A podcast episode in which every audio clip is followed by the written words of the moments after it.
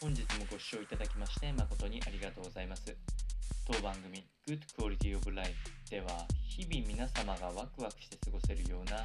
新しいトピックスやヘルス関係の論文等を参考にしながら情報提供を行いますのでぜひお聞きください。それでは本日のテーマですけれども筋トレ後にお酒を飲むとせっかくの効果が台無しになってしまうのではないかというような記事がございましたのでお伝えをしていきたいと思います。このお話は立命館大学の藤田教授の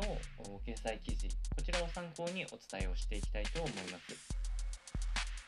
え、まず大前提といたしまして、え、筋トレ後に、え、アルコールを摂取することについては、え基本的には悪影響である可能性が高いというふうなお話があこの中ではされております。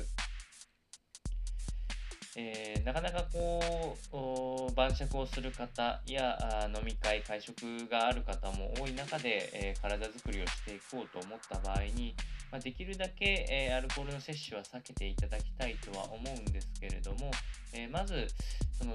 筋肉が大きくなっていく過程の中でアルコールがどういうふうに影響していくかというと、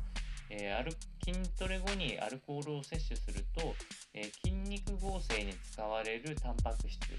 こちらが、え、アルコール分解とともに、え使われて、え使用されてしまうので、えこの研究では最大筋肉合成の30%程度がアルコールによって減少してしまうということが分かっておりますので、まあ、基本的にはアルコールは避けるべきというところになっております。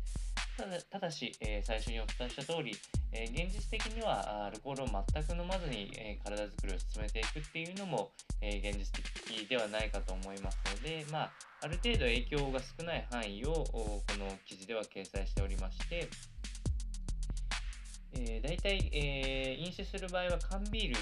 本、1缶から2缶程度、この辺りが許容範囲ではないかというふうに考えられておりまして、